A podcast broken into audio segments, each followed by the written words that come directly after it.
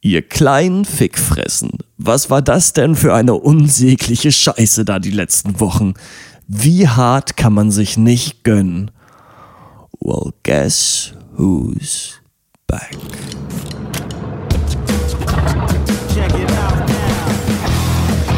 Neo Pencast Royal mit Christian Eichler. Folge 143. Der Heiland aus Thailand. Mein Name ist Christian Eichler. Heute zu Gast Horst, Malte und Max. Musik Eichlermann und die wöchentlich zwei Male.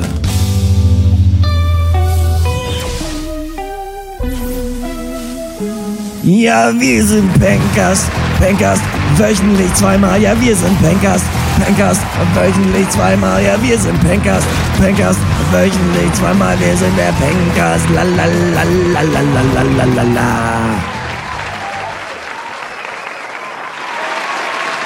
Ja, herzlich willkommen, meine Damen und Herren, zu Hause, meine Damen und Herren, an den Empfangsgeräten und natürlich hier im Studio 68 äh, live in Leipzig. Mein Name ist Christian Eichler. Ich begrüße Sie zum Neo Pencast Royal Ausgabe 143. Schon heute zu Gast Malte, Horst und Max.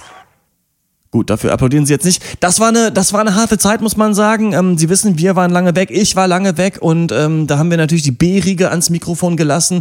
Es ist ein bisschen haarig gewesen, es war ein bisschen schwierig wahrscheinlich für Sie zuzuhören äh, in dieser Oscar-Zeit.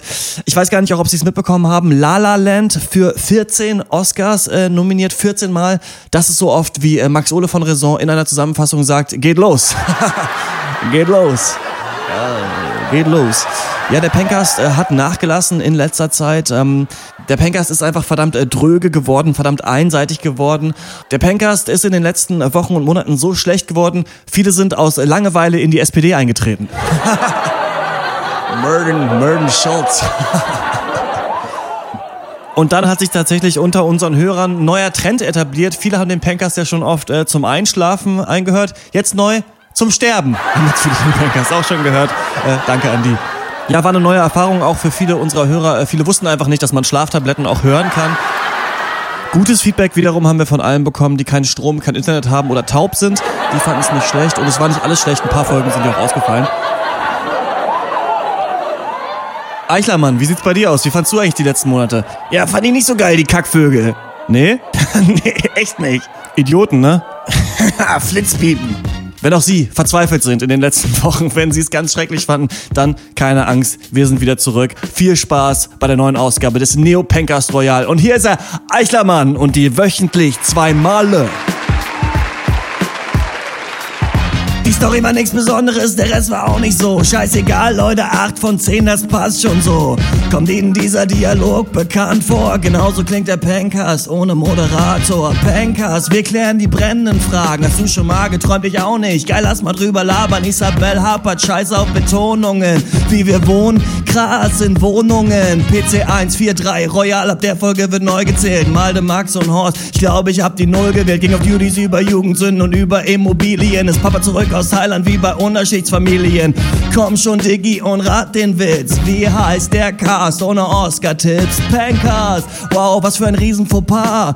Kann es vielleicht sein, dass es Malte war? Kann es vielleicht sein, dass es Malte war?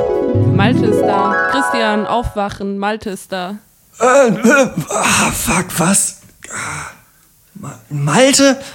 Ah, scheiße, der Pencast. Oh nee, oh nee, ich muss ihn ja moderieren, ey. Oh, fuck, ich hab mega Schiss. Meinst du, ich krieg das hin? Meinst du, das wird wieder so geil wie früher? Christian, es war noch nie so geil.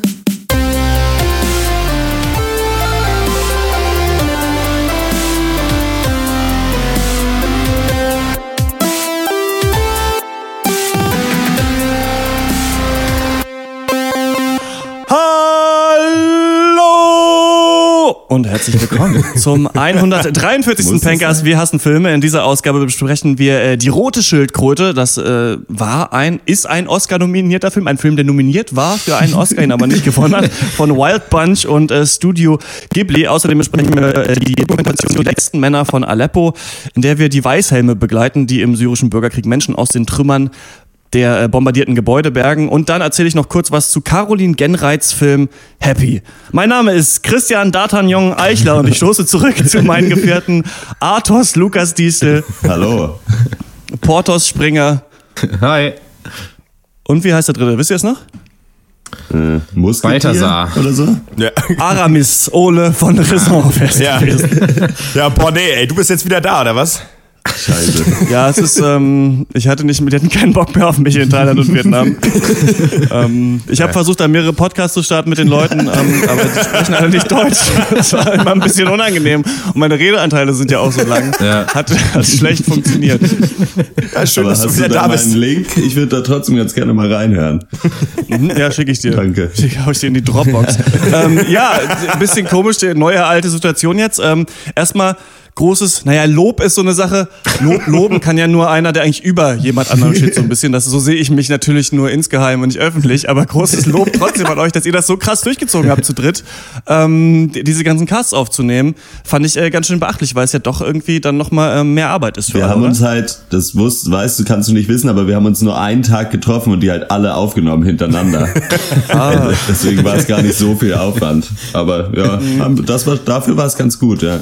Ja, nee, man merkt schon, dass dann die Arbeit durch drei geteilt statt durch vier, äh, dass es nochmal ein bisschen äh, heftiger ist, so, weil dann es müssen ja trotzdem noch die Trailer gemacht werden, es muss trotzdem noch ein Bild gemacht werden und ein Post äh, und geschnitten und so weiter. Und äh, ja, ähm, aber wir haben es natürlich hingekriegt und manche äh, bösen Zungen behaupten ja, es war besser als vorher. Also eigentlich nur ich, aber Nee, ich, ich muss halt auch Ja, ich war sagen, hin und her gerissen. Ja, erzähl. Naja, ähm, d- äh, gibt ja auch so Kompetenzen, die ich zum Beispiel nie, äh, da musste ich nie ran. Ne? Zum Beispiel das Bild machen.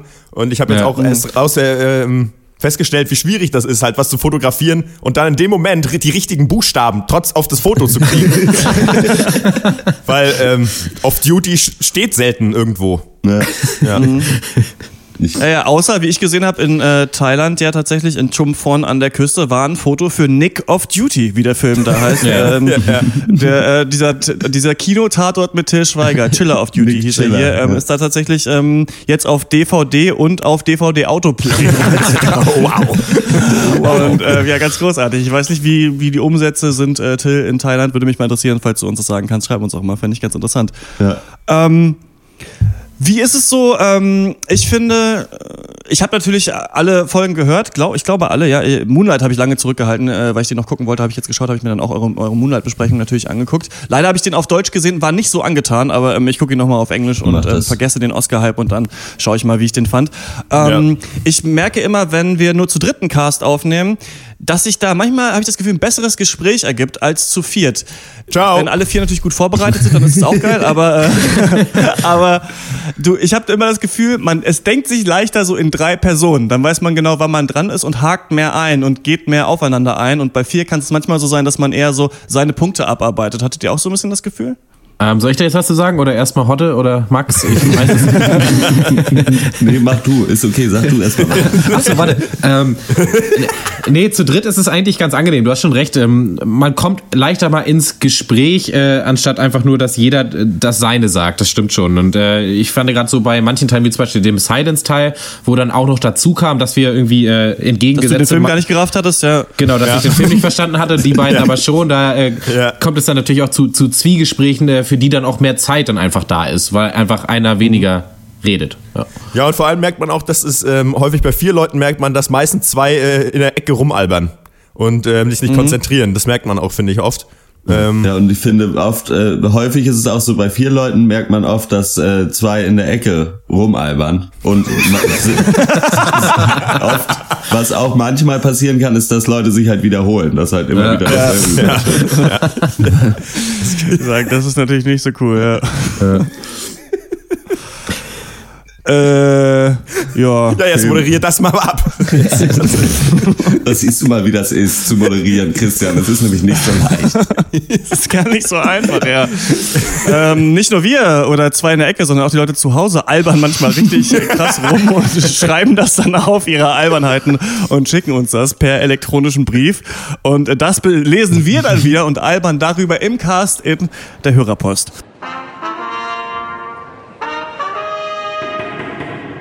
Henrik hat geschrieben, hallo lieber äh, Penkcasten. Na gut. Ich höre Ja, jetzt danke seit einem guten Mail. halben Jahr recht regelmäßig den Pencast und die Pencast of Duty Episoden. Ich habe damit angefangen, als ich umgezogen äh, und mein Studium begonnen habe, umgezogen bin und mein Studium begonnen habe. Meist höre ich euch unterwegs auf dem Weg zur Uni oder in die Stadt. Was hin und wieder echt anstrengend wird, wenn ich versuchen muss, äh, nicht im Bus laut loszulachen. Gerade habe ich die Off-Duty-Episode Die vergessenen Folgen gehört. Besonders der Mathe-Off-Duty-Teil hat mir echt gefallen. Ich studiere nämlich Mathematik. Ähm, die Reaktion auf diese Aussage ist von den meisten Menschen ein distanziertes und leicht unverständliches Ach so oder aha. äh, die meisten Menschen können sich nichts Genaues unter einem Mathematikstudium vorstellen. Wie steht ihr der Sache gegenüber und was haltet ihr allgemein von Vorurteilen bestimmten Berufsgruppen gegenüber? Lange Haare, kariertes, kariertes Hemd, ein äh, Maschinenbaustudent. Smiley. Viel größer und macht weiter so, Henrik. Vielen Dank für die Mail. Es ist doch ähm, lange Haare, Samen, nee, äh, kariertes Hemd, Samenstau, Studienfach Maschinenbau, oder? Ja, das kenne ich, das Karo, ich auch, Karo ja. Hemd ja. und Samenstau, Studienfach Maschinenbau. Ja. Fanta und mit Butterkeks, wir sind junge Christen unterwegs. ähm, ja, wir, wir hatten, erzählt doch mal alle, das fände ich auch ganz nice, vielleicht für die Hörer, wenn jeder jetzt mal erzählt, wel, welche Berufsgruppen er so richtig hasst. Ja. Podcaster. Ähm, Maurer. YouTuber. Nee. Nee, Maurer, die Maurers Maurer- geben einen aus, das ist gut. Ähm, nee, ich finde, weiß ich nicht. Mathe, Mathe ist egal. Ist keine, kein, keine Gegner, sag ich mal. Also jetzt körperlich. Für dich. Äh, Sport, ist äh. Sportwissenschaftler. Euroethnologie, finde ich. Ja. Die riechen immer so nach dieser Laschseife. Ja. ja. Fällt mir nicht. Äh, Ethno, nee, nicht Ethnologen, äh, Sinologen. Äh, Für mich ist für mich ein verdammt prätentiöses Studienfach. Ja, warum heißt es Ja, nicht wie- wie einfach lange kann man sich mit? Apfelsinen beschäftigen? Warum Chi?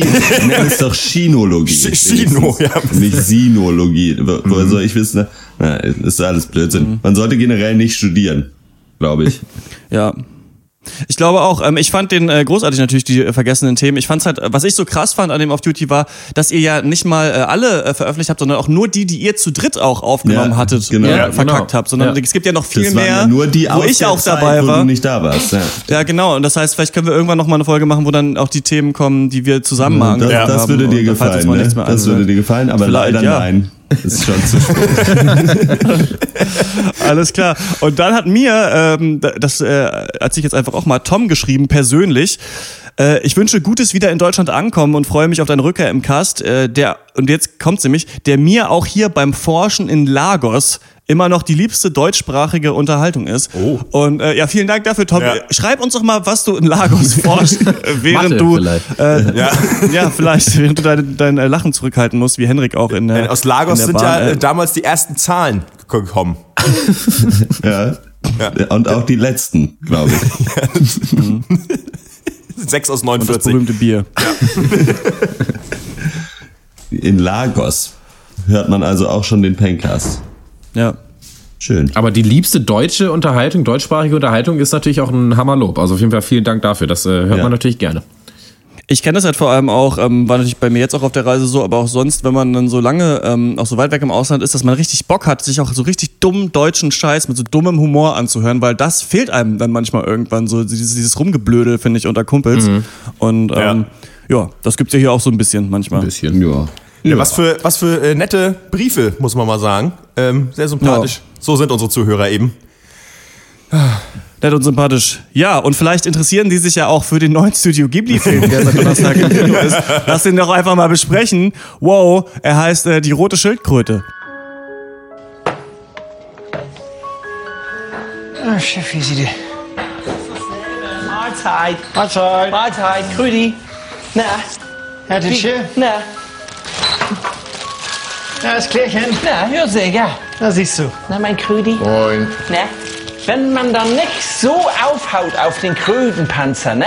sondern da so ganz leicht herüberstreicht, Ja. ne?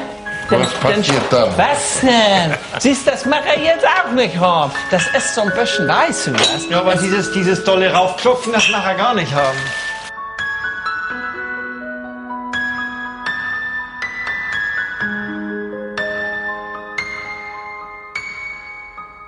Die tote Schildkröte.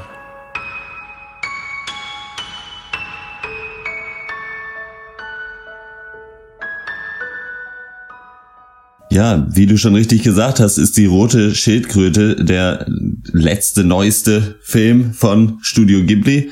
Und äh, ja, ist letztes Jahr in Cannes gelaufen und hat da auch irgendwie une certain regard oder wie die das äh, irgendein bestimmtes Regal gewonnen. Keine Ahnung.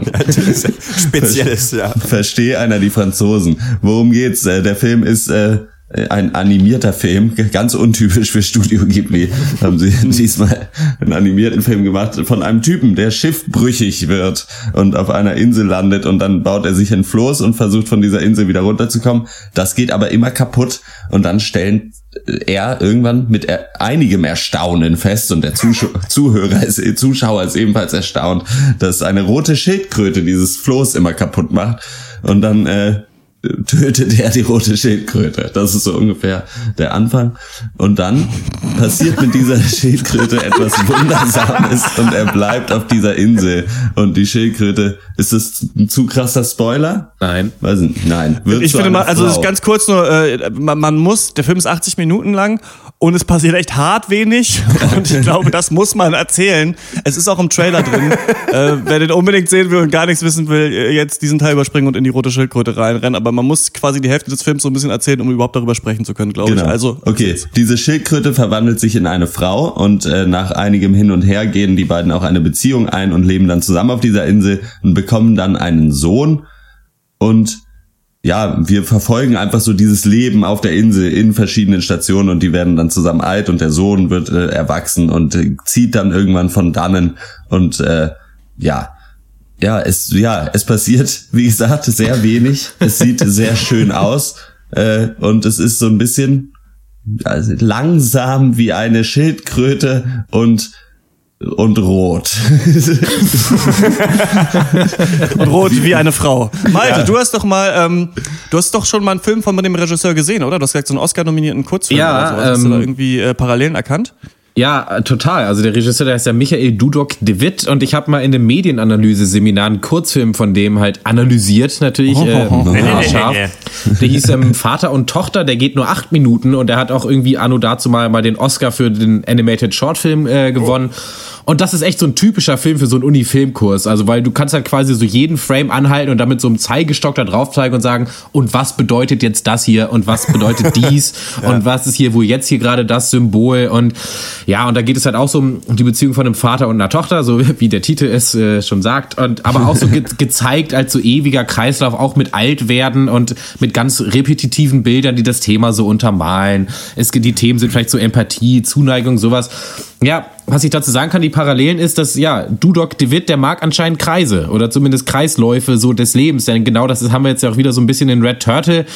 Und ich sag's mal einfach mal ganz direkt, ich fand das, ich fand das war ein mega eintöniger Film. Also Filme können ja echt aus verschiedensten Gründen irgendwie flach wirken, also flache Charaktere, flache Story oder was auch immer.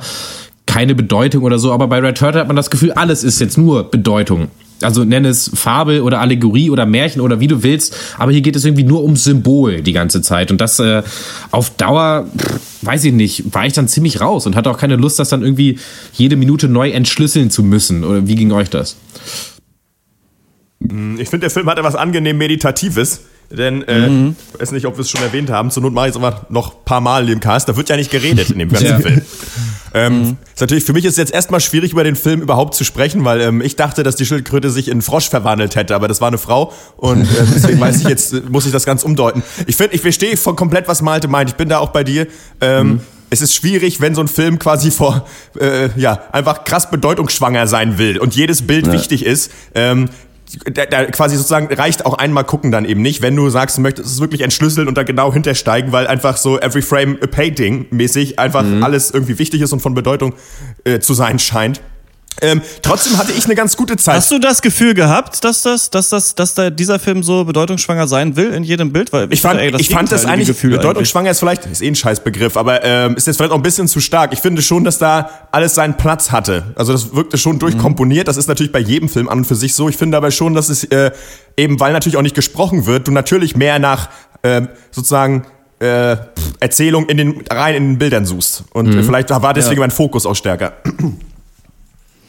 Ja, ich hatte das. Man sagt doch, ähm, etwas funktioniert vorne und hinten nicht. Ich fand das aber bei dem Film ist anders. Der funktioniert vorne, aber hinten nicht. Also ich fand vorne war das richtig gut. Ähm, der Anfang, der komplette Aufbau hat mir sehr gut gefallen, weil der auch da stimmungsmäßig ein bisschen Varianz noch drin hat. Der Film erstmal wie der Mann, auch so ein bisschen wie ich hatte doch jetzt auch, als ich äh, im Urlaub war, ähm, wie heißt es, der Herr der Fliegen gelesen. Und da ist natürlich auch so, sie sind am Anfang auf dieser Insel und müssen erstmal auf dem hohen Berg klettern, um rauszufinden, Scheiße, es ist wirklich eine Insel und äh, nicht ein Kontinent, auf dem wir uns befinden. Fuck! Und genau dieses Gefühl hast du eigentlich auch mit ihm zusammen. Er hört was, merkt dann, okay, das ist ein Walross, dann äh, rennt er durch den Wald, dann äh, klettert er da oben drauf, dann baut er das Floß und er fällt ja auch einmal am Anfang in einer der stärksten Szenen fast, finde ich, in dieses, ja, in so ein Loch im Stein und ähm, versucht dann da oder muss dann da unten raustauchen durch so eine ganz enge Öffnung. Und da bleibt einem schon auch als Zuschauer so ein bisschen die, die Luft weg, wenn man sich vorstellt, äh, wie, das, Ja. wie das jetzt selbst wäre in dieser, in dieser Situation. Ich finde nur, der Film nimmt ja dann eine magischere, ähm, eine magische Wendung eigentlich, ist wie ein Märchen, wenn sich dann eben eine Schildkröte in eine Frau äh, verwandelt. Und dann hat der Film mich aber so ein bisschen verloren, weil er daraus nicht mehr viel gemacht hat. Also dieser Konflikt, dass der Sohn ein anderes Leben möchte als die Eltern, das ist ja ganz normal. Das hat, aber äh, das hat jetzt, ich finde, aber gut, die Frau war mal eine Schildkröte. So, Also was, was, was ist damit? Und da hat mich das dann einfach so ein bisschen auf der Storytelling-Ebene äh, sehr verloren. War das bei euch auch so? Oder konntet ihr das gut akzeptieren? Nee, ich konnte da, ja, weiß ich nicht, ich konnte es gut akzeptieren, weil mich das Ganze insgesamt ziemlich kalt gelassen hat und es mir Ja. dann auch irgendwie Wurst war. Weil halt, ja, also spätestens als sie dann die Schildkröte dann eine Frau ist, oh, schön, dass ich diesen Satz mal sagen darf. Danach ist es halt, ja, finde ich ziemlich langweilig einfach. Und ja, es ist halt so, warum ist der Sohn nicht halb Schildkröte? Und wo kommen seine Hosen her? Das ist auch, also viele offene Fragen am Ende von diesem Film. Der, der wirft mehr Fragen auf, als er beantwortet, dieser Film. Na, ich finde, dass wenn die Schildkröte zur Frau wird, das nimmt man noch gerne mit und dann bekommen sie auch ein Kind. Das, da, das muss dann auch nicht halb Schildkröte sein. Ich finde, das ist dann alles okay. Naja. Das wächst dann auf, das will dann irgendwann weg. Okay, aber ja, da wird, ich sehe das so wie Christian, dass da dann nicht so richtig, da wird nichts Richtiges aufgemacht, was jetzt, weißt du, was wirklich über diese ganz basic Themen noch drüber hinausgeht, fand ich. Und weiß ich nicht, und zum anderen wird er ge- gegen Ende dann auf einmal mit, mit Schildkröten nur so um sich geworfen. Auf einmal schwimmt er mit, mit drei anderen weg, die sind dann grün am, äh, und weiß ich nicht. Und dann, ja, was, äh, wenn die Schildkröte so ein äh, richtig krasses, mystisches Symbol ist und er auch erst nach einer halben Stunde gezeigt wird, überhaupt in einem 80-Minuten-Film, und am Ende ist alles eine Schildkröte quasi, dann habe ich dann vielleicht auch das Symbol schon wieder falsch interpretiert. Was soll denn ähm, das, was, ja. was, äh, was soll denn das überhaupt? Also warum äh, trifft er die Schildkröte, warum verwandelt die sich? Also jetzt mal ernst kurz, weil ich habe das versucht festzustellen, weil ist, ist dir, weiß ich nicht, wenn du einen Menschen triffst, ist er für dich erstmal eine Schildkröte, bis du dich auf ihn einlässt und dann wird er, wird, kommt er dir näher und du siehst, wer er wirklich ist? Oder was ist das? Eine Kröte vielleicht, ja. Ja. Er hat ja ähm, Doch nur eine ja, es Kröte. Ist ganz seltsam, weil denn er, er diese diesen ganzen Komplex habe ich auch nicht so richtig durchdrungen, obwohl man ja denken würde, bei so einem simplen Film, Ja. denn er ist ja wirklich sehr simpel erzählt, müsste man eigentlich am Ende alles verstanden haben. Aber es ist ja so, dass die Schildkröte zerstört sein Floß, dann ähm, und er sieht sie auch am Anfang nicht. Dann beim dritten Mal, als das Floß kaputt geht, sieht er sie dann und sie kriecht dann an Land zu ihm und dann dreht er sie ja um und bringt sie eigentlich um Ja. und hat dann ein schlechtes Gewissen und dann steckt in, dieser, in diesem Panzer halt eine Frau drin, die ihn dann aber liebt und dann ist alles cool. Und dieser ganze Komplex mit seiner Schuld, die dann aber doch ähm, in Ordnung ist, das äh, habe ich nicht so ganz verstanden, weil da auch nie so richtig wieder drauf angespielt wird im ganzen Film. Ja. Das fand ich ein bisschen seltsam. Äh, also ich finde, erstmal kann man das so auf, äh, auf recht simpler Ebene, könnte man einfach sagen, dass es irgendwie äh, hat was mit Halluzination zu tun, weil ja diese hall halluzinatorische Ebene oder diese Traumebene auch relativ früh aufgemacht wird im Film, dass eben auch Sachen da sind, die nicht existieren. Andererseits äh, habe ich mir gedacht, kann das vielleicht sowas evolutionäres sein. Der Mensch kam ja auch irgendwann mal aus dem Wasser und das halt, es geht ja auch hier mehr so, also es geht ja auch ein bisschen so um Evolution. Die Krebse werden von den Fischen gefressen und die Fische werden von den Vögeln geholt Ja. und weißt du, und Ja. am Ende wird ja auch die ganze Insel zerstört, die ja auch das Leben an sich sein könnte und danach wird die Insel dann wieder aufgebaut, so langsam und ein Kind wird erwachsen. Weißt du, die, eben dieses Kreislaufmäßig, dieses Leben und Sterben, diese, die, die Natur Ja. der Menschen und dass es damit vielleicht auch zusammenhängt, aber ja, auch wenn ich da jetzt äh, halbwegs klug drüber geredet habe, ist es trotzdem nicht so spannend. Ja, und ich finde eben auch, ähm, wir haben wieder das, es ist, bleibt dann eben doch vage. Also ich finde das, es ist halt schön, sich so ein Märchen anzugucken. Also ich fand es jetzt nicht total, ich fand es jetzt nicht, dass es eine Katastrophe war. Nein, ähm, nein, äh, Eher ein bisschen, natürlich so ein bisschen, so ein bisschen flau halt, oder nicht flau, aber wie sagt man denn? Naja, äh, lasch, eher das Erlebnis. ähm, la- lasches Erlebnis, ja. Tolle, tolles, tolle Sprache hier wieder im Podcast. Ja. Ähm, ja. Aber ich finde auch, es hätte, es, für Ich muss ja, sagen- sag mal. Ähm, ich finde, dass das äh, leider so ein Trend ähm, bestätigt oder bestärkt, der sich in den letzten Jahren entwickelt hat. Und das ist einfach, dass Studio Ghibli nur noch so richtig banale, sentimentale, blöde Filme macht, eigentlich, Ja. muss ich mal sagen. Also wenn ich mir mal so durch das Werk von Studio Ghibli gehe, gut, Ponyo, der der letzte wirklich große äh, gewesen sein soll, den habe ich noch nicht gesehen, aber äh, der Mohnblumenberg, da geht's um so eine ja, Schulklasse, die dann irgendwie so ein Schulhaus sanieren, dann wie der Wind sich hebt, geht's ja um diesen Typ, der diesen Traum vom Fliegen Ja. hat. Dann die Legende der Prinzessin Kaguya, Erinnerung an Mani, haben wir zusammen geguckt. Ja. Die fand ich alle relativ billow eigentlich, wenn ich darüber nachdenke, dass es früher eben Prinzessin Mononoke gab und Nausicaa und das wandelnde Schloss und natürlich äh, Chihiros Reise ins Zauberland. Also das waren alles Filme, die eine sehr magische Seite hatten, aber die dann doch auch menschliche Probleme verhandelt Ja. haben. Und da hat mir hier ein bisschen was gefehlt. Also ich dachte, man hätte ja dann Wunder, was für Traumwelten am Ende noch aufmachen können und mir hier visuell bieten können. Denn der Stil war schön und Ja. den hat man auch so lange nicht mehr Ja, gesehen eigentlich, habe ich das Gefühl. Also dieses so Tim und Struppi mäßig so ein bisschen, gerade mit den Augen so hat einen so daran erinnert, diese ähm, ja sehr hellen Farben, auch dieses äh, dass das Bild nicht so überfrachtet ist an Dingen. Also es ist ja dieser, dieser Wald da hinterm Strand, der anfängt, das ist ja einfach nur so eine riesige grüne Mauer. Das fand ich schon stark. Das fand ich schön, wie in Ja. so alten, alten äh, französischen oder belgischen Comics, die man sich da äh, als Kind aus der Bibliothek, weiß ich noch mal, ausgeliehen Stimmt, hatte. Äh, das fand ich irgendwie schön. Aber ähm, ja, letzt, äh, dann, so viel ist dann eben nicht mehr passiert. Wir haben es jetzt oft gesagt. Aber ich will noch mal sagen, ich finde es eigentlich schade, Studio Ghibli, die haben den Film ja nicht jetzt komplett selbst gemacht, sondern mitproduziert. Aber die sind so ein bisschen sentimental geworden, habe ich das Gefühl. Und jetzt ist ja auch rausgekommen, dass Hayao Miyazaki, das Mastermind, jetzt doch nicht mit seinem letzten Film Ah, äh, The Wind Rises in. Rente gegangen ist, sondern einen macht er noch. Und ich denke mal, halt, komm, mach, mach den nicht. Auch, das muss ich auch noch mal sagen Lass übrigens. sein, es wurde ewig diese Serie angekündigt zu Ronja Ro- Räubertochter. Und dann ist mir irgendwann mal aufgefallen, ach krass, die gibt es schon. Und da habe ich mal angefangen, die erste Folge zu gucken. Und das ist richtig scheiße. Und das ist alles so eklig 3D animiert und ruckelt so ein bisschen. Weißt du, als wäre das so in, in so Boah, nur nee. 20 Frames oder so. Äh, aber soll so aussehen wie krass. Zeichnung. Und ey, das konnte ich nicht ertragen. Also ich habe so ein bisschen äh, mich entliebt, muss ich sagen, mit diesem Studio. Ähm, begrabt das doch mal. Ja. Ja, Ja. vielleicht ist ja der nächste letzte Film dann der richtig gut. Oder er wird am Ende Der wird dann eine- bestimmt richtig toll, ja. wird dann eine Schildkröte nach dem letzten Film wahrscheinlich. Deswegen will er noch Ähm. einen machen, weil er keinen Bock hat, Schild, wieder eine Schildkröte zu werden. Ja, ja. Äh, ich fange mal mit der Bewertung an. Ich fand, Ja. Äh, ja, es sieht gut aus, haben wir jetzt schon tausendmal gesagt, und es ist sehr langweilig, haben wir auch schon tausendmal gesagt. Deswegen gebe ich tausend Punkte. Äh, 2000, glaube ich, oder? Dann müsste es ja ich sein. gebe mal Tausend sechs, langweilige, ja. sechs von zehn Punkten für einen sympathischen, aber doch recht flachen Film von mir. Ja, wir haben das blaue weite Meer, aber doch äh, zu mir zu wenig Tiefgang.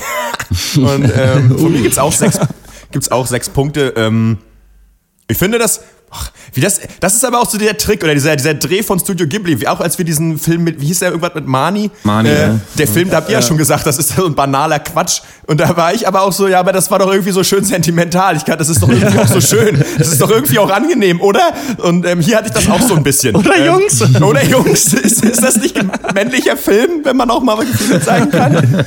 ähm, ähm, ich hatte, ich finde, ich hatte, also ich hatte trotzdem einfach eine gute Zeit. Für mich war das nicht alles schlüssig, aber es war so ein bisschen balsam für die Seele und manchmal will man ja vielleicht auch einfach nur einen Film gucken für das Gefühl, was man bekommt und nicht unbedingt äh, was fürs Gehirn. Und äh, dafür das war ist es gut Quatsch. und schön.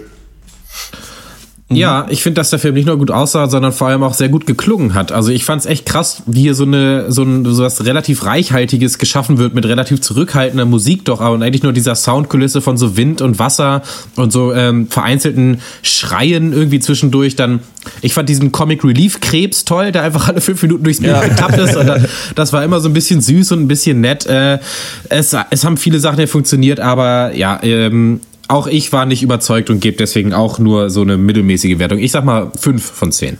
Uh. Dann gebe ich mal fünfeinhalb. Ähm, mhm. ich, eigentlich fand ich den Aufbau am Anfang toll, aber dann hat mich das eher wütend gemacht. Ich bin echt viermal fast eingeschlafen oder so. Also ich musste wirklich, ich werde auch so alt langsam. Ich kann nicht mehr alles gucken. Das war nur 80 Minuten waren das nur. Weißt du, ich war zweieinhalb Monate im Urlaub, keinen Film gesehen. dann jetzt sowas, so leichte äh, Kost und direkt am Einpennen. Ähm, ja, außerdem äh, soll das natürlich ein Denkzettel sein, den ich hier an äh, diese verrückten Japaner sende. Ja, macht bessere Filme oder produziert zumindest bessere ähm, die rote Schildkröte ist äh, seit Donnerstag in den deutschen Kinos. Wenn ihr eine Meinung habt zum Film, dann äh, könnt ihr uns die mitteilen. Podcast at drpeng.de ist die Adresse. Und ähm, ja, wir kommen von einer doch sehr schönen Welt in eine ähm, ganz, ganz schlimme auf eine Art. Die letzten Männer von Aleppo. Guten Abend. Haben Sie schon gewählt oder wollen Sie vielleicht ähm, vorneweg einen Sternburg nehmen? Nee, nee, danke. Ähm, können Sie vielleicht die Fenster zumachen? Das ist so laut draußen. Das sind wirklich die letzten Männer, die wir in Aleppo haben. Furchtbar. Seen a on the block and I couldn't stop. No, sure they wanna get the piece. Wanna see me stop when I get on top. Die letzten Männer von Aleppo ist eine Kriegsdoku von äh, Feras Fayyad. Ähm, das ist ein 32-jähriger Syrer, der in äh, Paris Film äh, studiert hat. Äh, der Film hat den Dokumentarfilmpreis gewonnen auf dem Sundance dieses Jahr und ist dann auch seit dieser Woche jetzt dann neu ins Kino gekommen. Ja, die Doku handelt von den äh, sogenannten Weißhelmen. Das ist ein Spitzname für den äh, syrischen, äh, syrischen Zivilschutz.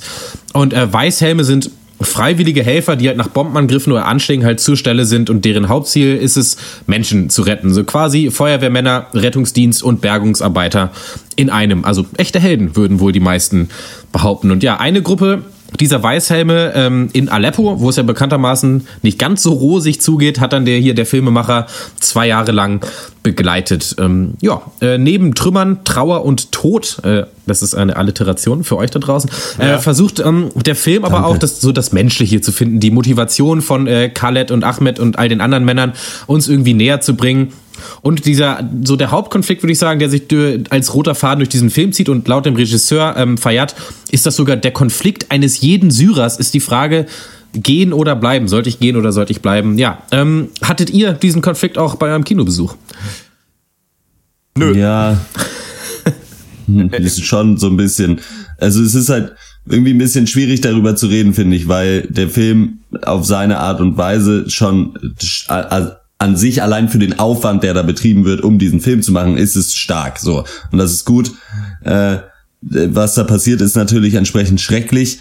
Äh, aber ich hatte, bin hier das Gefühl nicht losgeworden, dass es so dann doch krass einseitig irgendwie ist. Ich weiß nicht, was die andere Seite sein soll, aber ich finde es schrecklich, wenn du mir solche Bilder zeigst und dann da diese kitschige Streichermusik noch runterpackst. Äh, ja. Äh, da dachte ich mir so, lass doch die Streicher weg. So, du hast doch schon diese Bilder. So, dann, weiß nicht, und das wurde, mir wurde da so ein bisschen viel so Gefühlsvorschrift betrieben, was absolut mhm. nicht nötig ist, weil die Bilder schon so stark sind, eigentlich. Das hat mich sehr Find gestört. Finde ich eigentlich einen interessanten Punkt. Das ähm, frage ich mich manchmal bei Dokumentationen, ob oder auch bei Filmen generell, ob Musik ähm, dich eher in eine Stimmung reinbringen äh, soll oder ob sie eher eine Distanz geben soll zu dem, was du siehst. Weil manchmal ist es ja viel schlimmer, wenn dann keine Musik kommt. Wenn du so ein bisschen musikalisches Gedudel ja. hast, dann ähm, kannst du dich manchmal auch ein bisschen distanzieren von Dingen. Ne? Zum Beispiel, das war ja bei Son of Saul fast unmöglich und da gab es ja. ja. auch keine Musik. Mhm. Na, ich finde, ich, äh, ist, äh, da habt ihr auf jeden Fall einen Punkt. Ich finde aber, dass es schon ähm, ganz gut ist, wenn du so schreckliche Bilder hast oder dann hast du ja diese Szenen, dass, wo, wo ein Helfer einfach nur irgendwie, äh, weiß nicht, an der Wand hockt, eine Zigarette raucht und einfach nur in die Leere starrt. Und da finde ich es schon ganz angenehm, äh, wenn man da irgendwie ein bisschen, die, dass die Musik halt schon Distanz schafft. Weil ich finde, wenn du da nur raufhalten werdest, wäre mir das auch, auch zu nah, glaube ich. Wenn dabei kein Ton kommt und du nur dieses Grauen zeigst. Ich finde es schon, dass einerseits natürlich die Musik dich auch reinholt emotional, aber trotzdem auch Distanz schafft. So ist es für mich zumindest. Ähm, und ähm, ja, gut, ich kann auch so mal weiterreden. Ist natürlich jetzt eigentlich untypisch für den Pencast, dass wir uns mit zweitklassigen Dokumentationen abgeben, denn Netflix hat ja auch die Doku White Helmets äh, und dafür Ja. sogar einen Oscar gewonnen. Ähm, aber gut, dann nehmen wir halt das Sundance Film Festival, ist okay. Hast du die gesehen? Nö. Das ist eine Kurzdoku aber auch, ne? Ja. Nur. Ja, 40, wird, 40 Minuten ist die lang. Ja. Ähm, Und auch ich sehr finde, umstritten übrigens. Aber ja. ich will, ich will halt, ähm, Wir beide. Ich finde, über die Dokumentation selber, an der kann ich nichts kritteln. Ich finde, wir können vielleicht mehr über, da- über das reden, was passiert. Das ist halt abgefahren, das ist schlimm und gr- grässlich. Ähm, mich hat das schon mega mitgenommen. Einfach. Ähm, Ja, klar. Ja. Krass, ja. So. Und, ähm, Beim- ja. Bei mir war das wieder so, ähm, jetzt äh, zurück aus dem Urlaub, typisches ähm, Pencast-Timing. Heute Morgen um 7 Uhr aufgestanden, um 10 Uhr wollten wir uns treffen und dann mal vor den Laptop äh, mit Kaffee und den Pressescreener Oh, ja. und Ja. sich in diese Welt begeben heute Morgen. Malte, bei dir war es ja, glaube Ja, ich, bei mir war's ähnlich. Und ich habe mir so gedacht, Max, du hast gesagt, das ist ein bisschen schwierig zu bewerten und dem würde ich auch zustimmen, denn es gibt so Themen, da ist auch ein bisschen egal, was du, da brauchst du einfach Ja. nur eine Kamera draufhalten und das ist dann schon Ja. einfach verdammt beeindruckend. Und natürlich ist in der Dokumentation ja trotzdem immer die Frage, was für eine Geschichte versuchst du hier dann noch zu erzählen? Und ich habe lange überlegt, es wird sich da, da auf verschiedene Menschen fokussiert, die immer mal so in den Vordergrund treten. Und ähm, gerade die Hauptperson, die- ich habe seinen Namen jetzt gerade nicht auf dem Schirm, ähm, der Khaled, dann jetzt immer fragt, so, genau, sollen wir fliehen, sollen wir hier bleiben? Und ähm, dann dachte ich so, okay, ist aber eigentlich ein relativ schwacher Handlungsbogen, der hier aufgemacht wird. Also der hier, den der Regisseur versucht aus den Bildern zu kreieren. Man, die Geschichten, die man erzählt, muss man ja so ein bisschen bei einer Doku so ein bisschen fingieren oder hinschieben, damit sie dann Sinn ergeben. Bis dann das Ende kam und ich dachte, ah, okay, das ist die äh, erzählerische Klammer, die ihr setzen wolltet. Ja. Puh. Ähm, ich fand äh, an dem Film toll oder zumindest interessant, dass er, wie glaube ich, mehrere aktuelle äh, Dokumentationen, der erklärt ja nicht so richtig, wie dieser äh, Konflikt da zustande gekommen ist Ja. in Aleppo, in Syrien. Und das kann man, glaube ich, als Vor- und als Nachteil sehen. Ich finde dadurch halt immer interessant, dass du wirklich einfach nur mit Menschen dabei bist, Ja. die sich unterhalten. Und eben dieser Konflikt dauert ja seit 2011 an für die das einfach Alltag geworden ist. Ich hatte mich das gleiche äh, schon gefragt in dem Film The War Show. Ich glaube, ich habe ganz kurz darüber mal gesprochen in diesem Doc Leipzig Cast, den wir gemacht haben. Da ging es um Menschen, die ähm, auch erst Teil der Protestbewegung oder der Bewegung gegen Assad waren und dann angefangen haben, die Rebellen zu filmen. Und da dachte ich mir manchmal so, wie stümperhaft wird denn da gekämpft? In Syrien. Also rennt einfach irgendwer einfach so in, in so einer Jogginghose auf eine Straße, ballert kurz mit einer AK in irgendeine Richtung und geht dann wieder so langsam weg. Also wo man selber ja, weiß ich nicht, irgendwie Battlefield oder irgendwelche Sachen gespielt hat und denkt so, man sneakt so an die Ecke und lehnt sich so zur Seite und alles ist super ultra tactical combat. Und ich hatte hier so ein ähnliches Gefühl mit, das ist ganz normal für die Leute. Ne? Da, Ja. da wurde jetzt, äh, da wurden wieder drei Leute getötet, da haben wir jetzt zwei Kinder rausgezogen. Ah geil, das eine lebt, nice. Ja. Und ähm, da mal dabei zu sein, das ist einfach ähm, beeindruckend. Ja. Ich finde, das ist auch die, die äh, unglaubliche Stärke dieses, dieses Filmes, dass es halt einfach quasi äh, diesen Alltag im Bürgerkrieg, im Krieg halt zeigt und wie schrecklich das ist. Und ich finde es auch ganz gut, dass er quasi sich dann da auch äh, quasi gar keine Meinung irgendwie liefert oder da ist es dann halt auch ja oder, also oder in Syrien da ist es halt auch einfach mal scheißegal ob das eine russische oder eine, so- eine amerikanische Bombe ist die äh, da das Haus irgendwie zerballert. So das ist halt Wurst. Und das fand ich ganz gut dass da sich gar nicht so reinbegeben wird in so dieses diese Problematik, okay, wer ist jetzt schuld, was ist hier los, so, sondern einfach so ist es für diese Leute und es ist schlimm. Ja. So. Gleichzeitig ist es halt dann auch so, aber das ist auch irgendwie verständlich. Ich meine, so diese Weißhelme sind ja jetzt auch nicht völlig ohne Kritik. Also da wird halt schon ein sehr einseitiges Bild gezeigt in dieser Doku. Ich meine, ich weiß natürlich auch nicht, wie es tatsächlich ist, aber denen wird ja zum Beispiel auch so ein bisschen Al-Qaida-Nähe zugesprochen unter Ja. Umständen teilweise und so. Da wird sich hier halt gar nicht äh, dran getraut oder so, oder weiß ich nicht, vielleicht ist es in dieser Gruppe auch einfach zu 0% so, keine Ahnung, aber allein um zu zeigen, wie schrecklich der Alltag im Krieg ist in Syrien im Moment, das macht die Doku wirklich sehr gut und deswegen ist sie auch äh, stark, würde ich sagen. Ja. Ja, das finde ich auch. Ich, ich bin auch, muss ich auch mal zugeben, nicht der am meisten politisch gebildete Mensch irgendwie der Welt. Also ich weiß auch natürlich, was in groben Zügen in Syrien los ist und Aleppo kenne ich auch, aber irgendwie ist es dann doch, äh, ja, nicht so viel mehr als irgendwie ein Buzzword aus Überschriften von Nachrichtenartikeln. Und deswegen finde ich es schön, dass hier nicht nur dieser Alltag mir näher gebracht wird, was ihr schon gesagt habt, sondern dass auch dieser Ort Aleppo, dass dem hier ein Gesicht Ja. gegeben wird, dass hier so viel über die, ähm, die Häuser und die Straßenfluten, dass da drüber gehalten wurde und mit schönen Shots aus der Luft und äh, das fand ich echt krass. Das ist ein Riesenort und das, da ist alles, alles, alles kaputt und äh, und weiß ich nicht. Und das fand ich schön, dass, dass, dass es hier so mit Leben gefüllt wird einfach. Ja. Und das, äh, ja, und dass diese Leute da ähm, erstmal natürlich heroische Sachen machen, das äh, ist auch erstmal unumstritten. Ich würde das auch Ja. nicht unbedingt einseitig nennen. Und diese äh, ganz eher klar, also die, die Gruppierung an sich, äh, da gibt's natürlich Kontroversen, aber der Film thematisiert es nicht, will es aber auch nicht. Also ich hatte nicht das Gefühl, dass mir hier was verschwiegen wird, sondern mehr, dass Ja. es wirklich nur um diese Taten dann geht. So ein bisschen wie ja, so, so recht ähnlich wie Hacksaw Ridge. ist ein schwieriger Vergleich, aber auch da ging es mir wirklich nur um die Taten und da äh, man muss sich da unbedingt um die, in das Politikum da dahinter muss man nicht unbedingt rein, um zu zeigen, dass es trotzdem gut, eine gute Sache ist, die hier passiert. Ja. ja Trotzdem, Ja, man Ja. lernt auch Äh, was. Ja, ja, trotzdem äh, habe ich das Problem, das hatte ich auch schon bei Restrepo, ich weiß nicht, ob ihr den mal gesehen habt, der hat ja auch einen Oscar gewonnen 2010. Ich habe das Problem, dass so Kriegsdokus komplett ohne Politik für mich trotzdem immer so ein bisschen unecht wirken. Also, also was heißt unecht? Also das ist ja nicht fake, ich glaube nicht, dass es fake ist, darum geht's nicht. Es ist irgendwie ähm, einfach, dass so gesagt wird, wir lassen den Kontext so zu 90 Prozent außen vor und lassen halt die Bilder und die Menschen für sich sprechen. Das klingt erstmal wie ein gutes Konzept und das kann auch ein gutes Konzept sein, aber zum Beispiel bei Restrepo war das ja zum Beispiel auch so, da geht's halt um so einen äh, Platoon oder halt so eine Gruppe Soldaten im Korengal in Afghanistan zum Afghanistan-Krieg. Da geht Ja. es aber nicht um den Afghanistan-Krieg. Es geht nur um diese Soldaten und da wird dann halt draufgehalten.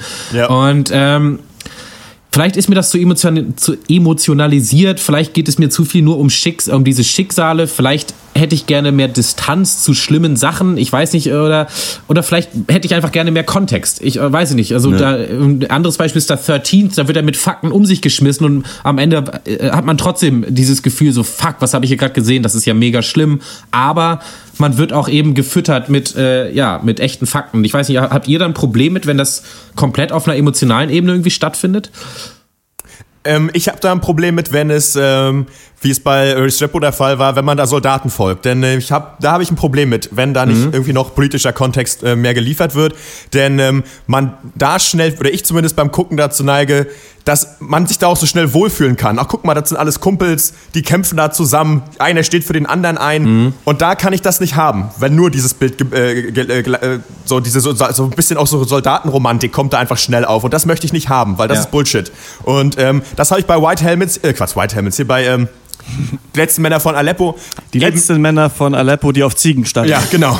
Aleppo, der Clown. Äh, da hat das für mich nicht gestört. Da fand ich das in Ordnung. Und ich finde es eben schon krass, diese Bilder, wo einfach, keine Ahnung, die gucken ja permanent an den, zum Himmel, ob da irgendwo ein scheiß Hubschrauber oder Kampfflugzeug langfliegt. Ja. Und ich musste so daran denken, weil ähm, quasi ja der Protagonist mit seinem, mit seinem Kind da durch die Straßen geht. Und wahrscheinlich wird dieses Kind später sagen, ja, als ich klein war, wenn es überhaupt überlebt, äh, haben wir immer an den Himmel geguckt und geguckt, ob da irgendwie eine Bombe runterfällt. Ne? Es ist Ja. halt ähm, krass, was da für Geschichten geschrieben werden. Also das ist, äh, und dieses, was die Menschen da ertragen müssen, so dieses, diese Sinnlosigkeit einfach. Ja, kann sein, dass mir jetzt eine Bombe auf den Kopf fällt. Ich habe ich, ich hab damit irgendwie nichts am Hut. Das ist schon krass gut rübergekommen. Das ist wie so eine übernatürliche Macht. Ja, genau, ne? die- Ich musste wie an so Urgesellschaften, die immer um jeden Blitz fürchten müssen, Ja. irgendwie so Ja. äh, denken, dass man einfach scheißegal, von wem die Bombe kommt und ja, und die Bomben kommen auch und wir können dagegen auch eigentlich Nee. nichts richtig tun. Wir können nur die Leute jeden verkackten Tag wieder aus diesem Schutt rauszerren und manchmal merkst du ja auch, dass da die Menschen aufgerieben einfach sind, Ja. auch Ja. innen drin. Ne? Also da gibt's diese Szene, wo sie Fußball spielen und ähm, es soll eigentlich so eine kleine Pause sein zwischen diesem Alltag und da fährt halt eben auch einer von den Weißhelmen auf dem Fahrrad oder auf dem Motorrad, Motorrad, ähm, da vorbei und er, äh, genau, er- und er trifft den dann irgendwie am Helm oder so mit dem Ball. Und der wird halt total sauer, nimmt ein Messer raus und sticht diesen Ball auf, schmeißt den hin und verpisst sich wieder. Und da merkst du einfach so, die haben keinen Bock, so die Leute, so die sind eigentlich auf 180, aber tun eigentlich die ganze Zeit entspannt. Und das fand ich ganz cool, dass äh, nochmal Stichwort Soundtrack in den bedrückenden Szenen, in den schlimmen Szenen, zum Beispiel, wo da das eine Baby nach dem anderen aus diesem Schutt rausgeholt Ja. wird, da wird dann nicht der Soundtrack geballert. Ja. Da wird es dann einfach nur gezeigt und irgendwie fühlt man auch so eine ganz, ich finde, man hat so eine Mischung. Man, man denkt sich, oh, ist das schlimm, aber man hat auch wie die anderen so eine leichte Teilnahmslosigkeit daran. Und die, Mhm. diese Mischung irgendwie fand ich, fand ich ganz interessant. Und dann mh, finde ich, dass der Film einfach nochmal ins Gedächtnis ruft, was da gerade und auch jetzt gerade einfach passiert auf der Welt. Ja. Denn ich finde, man hat immer so ein leichtes, schlechtes Gewissen im Hinterkopf, wenn man Aleppo, wenn man Syrien liest in den Nachrichten. Man denkt sich immer so, ah ja, stimmt, da ist ja eigentlich das und das und irgendwie kann ich aber auch nicht richtig was dagegen machen oder weiß nicht was. Und ja, so ein Licht drauf zu werfen ist cool. Ob das filmisch, das, das klingt irgendwie blöde, weißt du, aber ich Ja. muss es trotzdem sagen, ob das Ja. jetzt filmisch von der Handlung, hätte man wahrscheinlich noch krasser machen können, hätte man noch größere Hintergründe beleuchten können und so weiter und so fort, hat man hier nicht gemacht. Ob man das jemandem empfehlen muss, ob man das sehen muss, keine Ahnung, aber wer sich das guckt, der erhält einen, äh, wer sich das ansieht, der erhält einen Einblick, den er so nicht gehabt hat vorher. Ja, man könnte es vielleicht als Pflichtprogramm für Leute einführen, die äh, finden, die Leute sollen doch bitte einfach zu Hause bleiben, Ja. die hier ankommen. Ja. Äh, das, dafür wäre es vielleicht ganz gut. Äh, ob diese Doku die Welt verändern wird, ich glaube nicht, aber es ist äh, es ist schon, es ist einfach ein beeindruckendes Projekt und es hatte für mich, also ich habe mich da schon an manchen Stellen gestoßen und fand's äh, halt teilweise, wie gesagt, ich habe schon gesagt, mit dem Soundtrack hat, ging mir eher, eigentlich eher gar nicht rein, so, aber insgesamt als Projekt muss man schon sagen, das ist äh, echt krass und wichtig. So und bewerten brauchen wir das, glaube ich, gar nicht, oder? Mit Punkten. ja. Wie Ich hab viele mir schon Punkte welche bekommt der Krieg in Ja, ja. Syrien von euch? Na, dann sag mal. Ja, ich gebe, dann gebe ich siebeneinhalb von zehn. Ach so. Ach so, nee, ich tolle dachte- Schauspieler. Ja, ich dachte, Malte wir sollten sagen, weil ich, ich habe da eigentlich auch keine, ich möchte da nicht auch ungern Punkte vergeben, weil ähm, der, Ich gebe auch siebeneinhalb auf jeden Ja, Fall. Äh, ich habe äh, wieder was, ich habe was gelernt, weil ich dachte immer, dass Aleppo ja eigentlich der Vater von Pinocchio ist, aber es war gar nicht so. Es ist eine Ja. Stadt in Syrien. Das äh, fand ich ganz interessant. Ja. Und ähm, ja, nö, fand ich ist ist ist eine, ist eine super Doku gewesen. Ach, was mir noch ähm, einfach, habt ihr Good Will Hunting alle gesehen? Jo. Ja. Da gibt es diese Szene doch, ähm, wo Matt Damon ist ja super schlau und so eigentlich da weg aus dieser Vorstadt und er hat da diesen, diesen Talk mit Ben Affleck. Und Ben Affleck sagt ihm so quasi, ähm, ey, du musst deinen Traum leben. So jeden Tag fahre ich bei deinem Haus vorbei und freue mich, wenn du rauskommst. Aber jeden Tag denke ich mir auch, ey, wäre das geil, wenn du nicht mehr da bist und endlich deinen Traum lebst. Und so ein bisschen dieses Gefühl hatte ich hier bei diesen Weißhelmen, wenn immer einer geflohen ist. Ja. Wenn die immer gesagt haben, okay, der eine, der ist jetzt geflohen und alle haben sich immer wieder gesagt, okay, wir bleiben alle hier bis auf den Tod. Aber ich hatte, ich hatte so das Gefühl, die denken sich eigentlich, Gott sei Dank ist der Typ abgehauen. so, Ja. endlich ist der hier raus. Und dieses Gefühl fand ich auch ganz stark. Ja, äh, dann reiche ich auch noch meine äh, siebeneinhalb von zehn, die ich tatsächlich auch hier so stehen hatte, reiche ich noch nach. Ich finde auch, dass der Film von seiner ja, Relevanz und seiner Aktualität auf jeden Fall lebt und dass es ein wichtiger Film ist, über den man jetzt nicht, zu dem man nicht so mega negativ jetzt werden muss. Aber ich sehe das auch so wie Christian, dass sie so da, als Film ist es nicht nichts Besonderes so. Aber wenn halt so eine Handvoll Leute inklusive mir halt jetzt irgendwie dazu angehalten werden, sich mehr mit Syrien oder so auseinanderzusetzen und da mal was zu recherchieren, dann äh, ist doch das Ziel erreicht und alle sind glücklich. Ja, Was man machen kann übrigens, ist zum Beispiel bei der äh, UNHCR, was ist das? UN, Flüchtlingshilfe, sonst was. Kann man äh, Spenden an die äh, verschenken, zum Beispiel als äh, Geschenkgutscheine sich kaufen. Ähm, es steht ja bald das Osterfest an. Vielleicht ist das ja was für eure Familie. Ähm, kann man sich so ein bisschen daran beteiligen, an äh, irgendwas zu tun, wenigstens. äh, die letzten Männer von Aleppo ist jetzt äh, im Kino. Ähm, wahrscheinlich nicht in jedem. Äh, schaut mal nach, dass ihr den irgendwo äh, zu sehen bekommt. Lohnt sich auf jeden Fall, den anzugucken und danach drüber zu sprechen. Falls ihr den gesehen habt, dann schreibt uns eine äh, Mail an podcast.drpeng.de oder falls ihr andere Dokumentationen, Filme kennt, die sich mit dem Thema irgendwie beschäftigen, interessiert uns das auch. Wir haben schon über zwei gesprochen, diese Netflix-Doku und The War Show, ähm, die man sich auch angucken kann. Und dann äh, kommen wir zu Happy. Du hast keine Haare und faulige Zähne. Was für ein Abfuck beim Rudelbumsabend in der Dorfdisse. Kriegst du nie eine ab, du bist scheiße drauf. Du weißt weder ein noch raus und du weinst dich in den Schlaf. Mann, da hab ich einen Tipp für dich, der ist super smart. Eine neue Liebe kostet nur ein paar Bart. Für eine neue Frau ein paar Bart. Du weißt es genau, 35 Grad und Partei für 80 Cent und dann schnell zum ATM. Die Welt ist ungerecht und dein Leben ist so crappy. Doch mit ein paar Bart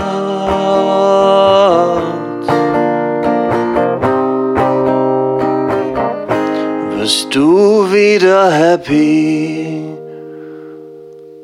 Also, ob, also, also gut, ja, das ist natürlich ein Stigma jetzt drauf, Sextourismus und so, aber also wenn du jetzt, also wenn du, wenn deine Tochter dann einen Film, eine Doku drüber macht, dann ist es, dann sind wir eigentlich dann cool damit. Würde ich jetzt sagen.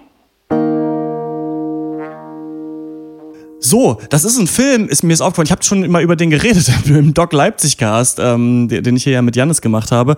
Der hatte da Premiere und man äh, merkt jetzt so ein bisschen, dass diese ganzen Doc Leipzig-Filme, also Doc ist das Dokumentar- und Animationsfilmfestival in Leipzig, wo ich ja dann nächstes Jahr mit dir, oder dieses Jahr mit dir, Malte, dann auch rumhängen kann. Richtig Ja. geil, jetzt, wo du hier wohnst. Ähm, da hat er Premiere gefeiert. Ich habe auch die äh, Regisseurin interviewt und seinen Vater und dessen neue Frau, wo man sich jetzt fragt, hä, warum? Warum hast du die alle getroffen? ähm, die waren im Studio von Detektor FM und der Film ist jetzt eben in den deutschen Kinos angelaufen und ich möchte den mal kurz empfehlen, ist ganz geil. Es geht um Folgendes. Caroline Genreit ist die Regisseurin, ist so ungefähr, ähm, ja, ich glaube Mitte, Ende äh, 20 ist sie und ihr Vater hat eine Frau geheiratet in Thailand, die genauso alt ist wie sie. Also ihre quasi Stiefmutter ist, ist so alt wie sie, ähm, ist eben auch eine junge Frau und sie dachte sich, alles klar, darüber mache ich doch mal einen Film, fahr mit meinem Vater äh, Dieter Genreit, der halt aus der Eifel kommt und halt ein Bauer da ist und echt der lustigste Typ der Welt, fahr mit dem nach Thailand und lerne diese Familie von äh, Tukta, von seiner neuen Frau kennen und rede mit denen und guck mir das mal an, leg da mal einen Ja. Finger in diese Wunde oder äh, beschäftige mich mal mit diesem Konflikt, der ja echt super weird ist, oder? Also ich meine, diese ganze Sextourismus-Sache, das Ja. ist ja schon richtig seltsam. Und ähm, ich war ja jetzt äh, gerade in Thailand, ich habe davon nicht so viel mitbekommen. Also von, von diesen beiden Sachen, von irgendwie Drogenpartys am Strand habe ich irgendwie keine gesehen und äh, irgendwelche Sextouristen, glaube ich, ein paar. Aber man unterstellt es eben auch jedem alten weißen Typ, den du siehst, dass er deswegen da ist. Ähm, und so ist es eben auch hier und so wird es auch in dieser Doku aufgedröselt, dass sie eben, also dass du siehst, du bekommst eine ganz schöne Einsicht eigentlich in diesem Film da rein, wie einsam der Vater ist und dass er dann eben auf in einem Thailand-Urlaub ähm, erst tatsächlich die Schwester seiner Frau äh, kennengelernt hat und dann gemerkt hat, ach nee, ich mag die Schwester doch lieber, äh, sie so umgarnt hat und die jetzt quasi zusammen sind, jeden Morgen telefonieren, er lernt auch äh, Thai und ähm, jetzt dann eben da zu Hause ist und die diese Hochzeit machen und du merkst eben auch, dass es für die Frau eben auch ja, ganz smart ist, das zu machen, weil der eben Kohle hat. Und Mhm. das ist Ja. natürlich ein krasses Abhängiges, Abhängigkeitsverhältnis, in das sie sich geben, aber es sind eben auch zwei Menschen, die irgendwie was wollen und was brauchen und der andere kann es denen geben. Und es ist eben doch dann vielschichtiger als so eine ganz ähm, simple Sextourismus-Geschichte. Und deswegen ist der Film dann ganz interessant. Also am Ende wird man vielleicht mehr Fragezeichen haben, aber man wird, auch merken, dass vielleicht Dinge, die man gedacht hat oder Menschen, die man schon immer verurteilt hat, dass die vielleicht doch nicht so schlimm sind oder dass man die Welt immerhin doch auch aus ihren Augen einmal sehen kann. Und ähm, ja, ist relativ kurz, ist eine, ist eine Doku, ist zwischendurch mega lustig, weil dieser Dieter Genreit lustig ist und ähm, weil die, die Story so Was für eine Rolle genau ist. nimmt die äh, Tochter da Okay. ein? Wie aktiv ist die? Also ist sie auch auf dem Bild zu sehen und ist sie irgendwie da einfach, weiß ich nicht, kon konfrontiert die auch aktiv oder was macht die? Ja, also das ist natürlich auch so ein bisschen Ah, gefaked. okay. Also sie ähm, hat dann mit ihrem Vater am Küchentisch auch so Gespräche darüber und fragt die Sachen. Das sind ähm, und mitunter hat sie erzählt eben auch Gespräche, die die schon mal vorher geführt hatten, Mhm. bevor sie die Kamera Ja. aufgehalten haben, die sie dann aber trotzdem so ausgespielt haben. Ähm, und äh, genau, die ist mit auch in dem Film drin. Die nimmt nicht eine riesige Rolle ein, aber die ähm, erzählt auch auf, aus dem Off, glaube ich, so ein bisschen äh, Okay. so die Geschichte. Und genau, man sieht die, man sieht genau, man sieht die da drin auch. Ja. Okay. Ja, klingt cool. Ja. Schau ich vielleicht mal rein. Genau, würde euch, glaube ich, auch ganz gut zusagen, ist nicht, weiß nicht, auch wieder nicht die Offenbarung der Filmgeschichte, aber irgendwie ein Ja. super weirdes Thema. Vor allem hat die Caroline Genreit auch schon mal einen Film über ihre Mutter gemacht, die so in so einer Bauchtanzgruppe irgendwie aktiv ist und versucht, sich selbst zu finden. Da ist, glaube ich, die mit dem Bauchtanzen oder so. Und ähm, ja, so wie äh, Wie geil ist der Titel denn bitte? ja, die ist geil drauf, ne? Wer weiß, ob sie demnächst einen Film über ihre äh, Geschwister macht. Ähm, auch so ein Film, der, glaube ich, wie die Rote Schildkröte und die letzten Männer von Aleppo vielleicht gar nicht bei euch im Kino kommt, aber falls der da läuft, könnt ihr da auf jeden Fall äh, mal reingehen. Wir haben schon den krassen Außenseiter-Cast gemacht diese Ja. Woche, muss Ja. man sagen. Nachdem ihr, ihr habt euch aber auch so schön die Oscar-Rosinen da irgendwie rausgepickt die ganze Zeit, als ich nicht da war. Ihr hattet richtig High Life eigentlich. Das ne? war High richtig schön. Wir haben richtig schöne Filme Wir hatten geguckt. auch nie Stress, Themen zu finden, eigentlich. Auch schon Ja, dass du wir mussten. Sachen oft nach hinten schieben oder so. Ja, John Wick 2 zum Beispiel. das kommt dann jetzt erst wieder, ja. Ja. Naja, In diesem neuen Triple. X, den dritten Triple X haben wir auch noch nicht geschafft. Ja. Den müsstest du dann Return auch of noch gucken. Xander Cage. Genau, für Fans von Triple X, The Return of Xander Cage, könnt ihr euch mal Happy angucken von Kevin Das ist jetzt in den deutschen Kinos. Und falls ihr den gesehen habt, äh, schreibt uns eine Mail, podcast.drpeng.de. Und dann kommen wir mal wieder äh, zur Abschlussrunde und ich gebe ab an Country Christian. oh yeah.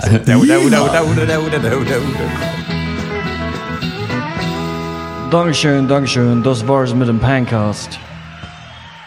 Filme, Filme, den ganzen Tag nur Filme. Ihr habt wohl kein richtiges Leben. Hey, du kleine Frechdachs. Na und ob? Wir haben viel über Movies getalkt. Doch wir wissen noch nicht, was uns so passiert ist, seit dass wir in der Abschlussrunde drüber reden. Äh, ja, dann fange ich doch einfach mal an. Ich habe natürlich ähm, einigermaßen popkulturellen Kram äh, konsumiert auf der Reise und äh, den arbeite ich jetzt die nächsten Wochen mit euch zusammen ab. Ist Oh, das yes. nicht toll? Schön. Kein Film, aber tatsächlich geguckt. Ich habe dann wirklich, bin ausgestiegen geistig nach, ähm, was war Manchester by the Sea? Hat dann auch gereicht. War dann auch top äh, für, für Unterhaltung. So, ähm, ich habe gelesen ein, ein Buch, was auch sonst, das heißt Wolf in a White Van, ist von äh, John Daniel und das ist der äh, Frontmann von äh, The Mountain Goats. Jetzt geht hier gerade im Hintergrund ein Video bei mir an, das mache ich mal schnell aus. So, der hat ein Buch geschrieben. Das ist auch so ein bisschen wie die rote Schildkröte. Am Anfang richtig geil, wird dann, baut dann ein bisschen ab und am Ende weiß er, glaube ich, nicht mehr richtig, was er erzählen wollte. Aber die Story ist der Oberknaller. Es geht nämlich um jemanden, der einen schweren Unfall hatte. Man ähm, erfährt das dann im Buch noch später, was genau passiert ist. Und so Reconstructive Surgery haben musste. Also sein ganzes Gesicht wurde neu irgendwie zusammengeflickt. Sieht deswegen ganz schrecklich aus, der Typ. Und er flüchtet sich während dieser Operationszeit in so eine ähm, Traumwelt, in so ein Sp- postapokalyptisches Spiel, das heißt Trace Italian. Da geht es um so eine Postapokalypse, wo man so einen äh, heiligen Bunker finden muss als Spieler. Und er, er findet quasi dieses Spiel und das ist so ein Post- äh, Choose Your Own Adventure Rollenspiel, wisst ihr? Also wie so ein Text-Based Adventure, wo Leute dann ihm so Briefe schicken und ihre Züge sagen und er sagt dann, was Ah, sie ja. sehen. Also wie, so wie Pen and Paper Rollenspiel auch so ein Okay. bisschen, aber Ja. quasi so zugbasiert mit Leuten. Und da gibt's dann aber zwei Leute, die dieses Spiel so ernst nehmen, dass sie tatsächlich sich in der echten Welt auf die Suche machen nach diesem äh, Bunker und er dann mit den quasi juristischen Konsequenzen irgendwie leben muss. Also das ist irgendwie eine krasse Ideenwelt, weil es immer so abdriftet zwischen seinem, seinem Blick aus seinem eigenen Zimmer auf die Gesellschaft, die ihn halt super abscheulich findet, weil er so schlimm ähm, ähm, verunstaltet wurde und äh, gleichzeitig aber in, in, in dieser postapokalyptischen Welt ist und dann mit den Spielen der Züger und äh, den Zügen der Spieler und das ist äh, irgendwie geil. Also diese Idee ist der Oberknaller. John Daniel schreibt ja eh auch saugute Texte und ähm, kann man sich mal reinziehen. Wolf in White Van kommt nicht zu so einem ganz befriedigenden Ergebnis am Ende. Und dann ein Handyspiel. Äh, ich bin ja einer der wenigen Menschen, die tatsächlich mal äh, ein paar Euro ausgeben, um ein Spiel auf dem Telefon runterzuladen. Also nicht so eine ähm, Free-to-Play-Crowd, die bei Candy Crush dann irgendwie löhnt, sondern wenn ich höre, ein Spiel soll der Hammer sein, kostet drei Euro, dann lade ich es auch mal nach langem Überlegen, ru- Überlegen runter. Und das war diesmal Downwell und das ist das beste äh, Handyspiel, was ich je gespielt habe. Ich weiß nicht, ob ihr das kennt, man springt mit so einem kleinen Männchen so eine Quelle, so einen Brunnen runter, muss auf so Gegner springen und schießt aus seinen Schuhen nach unten. Wenn man landet, lädt man nach. Man kann ewig lange Kombos machen. Bisschen wie wie, so ein bisschen wie Icy Tower Ja. und Mega Man vielleicht so eine Kombination, falls euch die Sachen noch was sagen. Es ist der Oberhammer, macht süchtig, läuft in gefühlten 100.000 Frames, super flüssig. Ähm, Downwell, kostet aber 3,33 Euro, glaube ich, im App Store, ist jeden Cent äh, davon wert. Kein Pfennig werden die von mir bekommen. Aber gut, äh, was habe ich gemacht? Ich habe zum einen äh, mal wieder Werner Beinhardt geguckt. Das war sehr Yes. schön. Wir- Wurstblinker! Wir haben äh, am Dienstagabend äh, mit noch einem Kumpel, der aus Kiel kommt, haben wir hier so ein bisschen norddeutschen Abend gemacht, haben uns schön einen Kasten Flens äh, gekauft äh, und haben Senfei gemacht und dann äh, die ganzen Südländer hier eingeladen, um einmal äh, sich wie an der Waterkant zu fühlen und Ja. haben dann also äh, Senfei gegessen, was sehr lecker war. Äh, Flens getrunken und eben Werner Beinhardt mal wieder geguckt und man muss schon sagen, Also zwei Sachen. Zum einen, es ist so geil, wie Brösel einfach nicht schauspielern kann oder sich auch einfach weigert, es zu tun. Ich weiß nicht, was da so los ist, aber so diese Realszenen zwischendrin, die sind echt unerträglich. Ja, ohne Scheiß. Ja. Und, äh, Die haben wir auch die- damals schon immer geskippt, glaube ich. ja, ja, und die andere. Sache ist halt, das ist so fucking witzig immer noch. Es ist unglaublich. Echt. Ich meine, man kennt's ja echt auswendig, die ganzen Sprüche, aber es ist halt einfach, weiß nicht, die sind so herzlich, diese Charaktere. Also allein Eckart und Röhrig halt irgendwie zusammen. Ist halt einfach großartig. Hat richtig viel Spaß gemacht. Äh, Danach haben wir dann, wie so oft, auch nochmal dieses 10 Minuten äh, Best of Nackte Kanone, was es auf YouTube Geil. gleich nochmal angemacht. Äh, war äh, sehr schön, ja. Nice. Werner Beinhardt kennt ihr ja vielleicht. Ist halt 27 Jahre alt, ne? Crazy, 1990 Alter. ist er. Danach das, hoffentlich ne? noch das kleine Arschloch hinterher geguckt. Das, Ja. äh, natürlich. Ja, Nee, naja, ich äh, mein Highlight, von. ich traue mich fast gar nicht jetzt zu sagen, einmal, weil ich von euch gleich hart gejudged werden werde und weil die Leute merken, wie viel Fernsehen ich im Moment gucke. Ähm, Fi Firefly ist geil. So, da, damit fange ich mal an. Diese Serie, diese ultra krass abgehypte Ja. Doctor Who Level äh, Fan äh, Lieblingsserie Firefly mit Nathan Fillion aus Anfang 2000er. So halb Western, halb Sci-Fi, halb äh, ja so in der mit Huch, äh, wie heißen die Dinger? Raumschiffe, mit Raumschiffen rumreisen, aber dann auch Wüstenplanete und Pferde und äh, Shotguns, was auch Halb immer. Western, Ähm, die Serie habe ich ins Herz geschlossen nach so anderthalb Folgen. Der Pilot ist eine Stunde 20 und der, den muss man so ein bisschen ertragen, der ist lahm, aber nach zwei, aber nach zwei, drei Folgen Ja, ist man sowas von drin, da wird so eine herrliche Welt aufgebaut, das äh, tolle Charaktere, super geschrieben. Äh, ja, Firefly, der, für die drei Menschen, die es noch nicht kennen. Jetzt habe auch ich es geguckt und finde es richtig geil. Ja, ich habe es natürlich auch gesehen, äh, fand ich auch richtig gut. Ich habe das äh, nur zur Hälfte geguckt und fand es aber wirklich richtig gut. Ich habe es einfach nur nicht weitergeguckt. Tatsächlich. Ja, also, es mein, also es stimmt, das fand ich auch toll. Ja, mein Highlight. Äh, mein Highlight war ein sehr schlechtes Vitello Tonato. Ich war nach zehn Jahren mal wieder beim Italiener und äh, ey, also ich, da kann ich außer Haut fahren. Es ist, man geht zum Italiener und man ist es, man ist es natürlich gewohnt, dass äh, man eh schon so einen Lautstärkepegel von 150 Dezibel hat. ähm, aber das ist ja dem ist das ist ja nicht genug. Ähm, ich finde, was eigentlich zu, was da noch fehlt, sind so zwei Mariachi-Typen, die dann noch anfangen, richtig laut Musik dazu spielen, dass man überhaupt nichts mehr hören kann. Und, ähm, und dann kriegt man Vitello Tonato, ne, es ist ja hauchdünne Rindscheibe, äh, Rindfleischscheiben eigentlich, kreisförmig, äh, klassisch eigentlich, tatsächlich angeordnet. Ähm, und äh, mit Thunfischcreme und Kapern. So. Und äh, was ich da bekommen habe, war wirklich eine Beleidigung dieses Gerichts. Also ich da, da so hingefledderte Rindfleischfetzen und fingerdick Thunfischcreme. Also es war wirklich, als wenn ich wie Thunfischcreme bestellt hätte mit Rind, bisschen Rindfleisch dazu. Äh, über sowas kann ich mich ärgern, wenn Leute nicht mit Sensibilität an Essen rangehen, denn Essen ist etwas Magisches für mich. Und ähm, ja, Frechheit. 0 von 10 Punkten äh, diese Woche von mir, äh, was das Essen angeht. Und ähm, ja, bitte, Christian.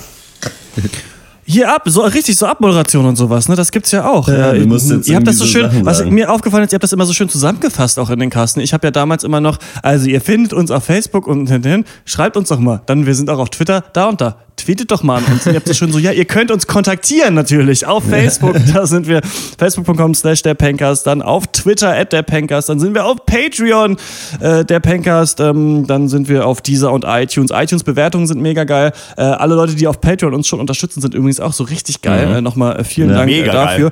Und dann muss man sagen, dass wir ähm, im nächsten Podcast müssen wir mal ein bisschen über die große Folge 150 sprechen. Ich sag's jetzt schon mal an, wir haben Bock, das live zu machen, wir haben Bock, das in Berlin zu machen und wahrscheinlich irgendwie so gegen 30. April wäre ganz nice, Ja. haben wir uns Ja. gedacht, weil das vom 1. Mai ist, also da hat jeder am nächsten Tag auch noch frei. Und wir überlegen jetzt gerade, wo wir das gut machen können, weil wir natürlich die, die riesig Planungskompetenzen haben. Das in, das in der, weiß nicht, in der O2 Arena wird ein bisschen knapp werden wahrscheinlich. Ähm, Deswegen, falls ihr irgendeine geile Kneipe wisst oder eine ganz coole Location, ähm, muss auch nicht in so eine öffentliche sein, dann ähm, sagt mal Bescheid, ähm, was es gibt. Geil wäre natürlich, wenn es ein bisschen an der frischen Luft auch halbwegs sein könnte.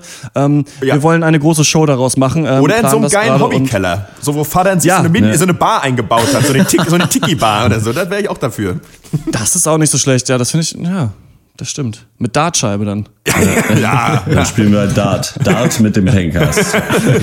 Wir, Toll. wir werfen und immer, wir, jeder muss so viele Punkte werfen, wie er dem Film gibt. Und dann kann es halt passieren, dass man aus Versehen 60 Punkte gibt. Ich dachte, wir machen Luftballons mit dem Gesicht von Basti Mö und äh, da kann man dann ordentlich draufzimmern. So, das war's von uns. Äh, wir hören uns ähm, auf Duty äh, am Donnerstag. Der wird richtig geil, denn da erzähle ich von meinem Urlaub. Was gibt's Geileres als Leute, die eine halbe Stunde lang äh, von ihrem Wow. Urlaub erzählen? Die moderne Toll. Dia-Show. Ja. Auf jeden Fall einschalten. Äh, bis dahin, das war's von uns. Bis zum nächsten Mal. Ciao. Ciao, ciao. Ciao.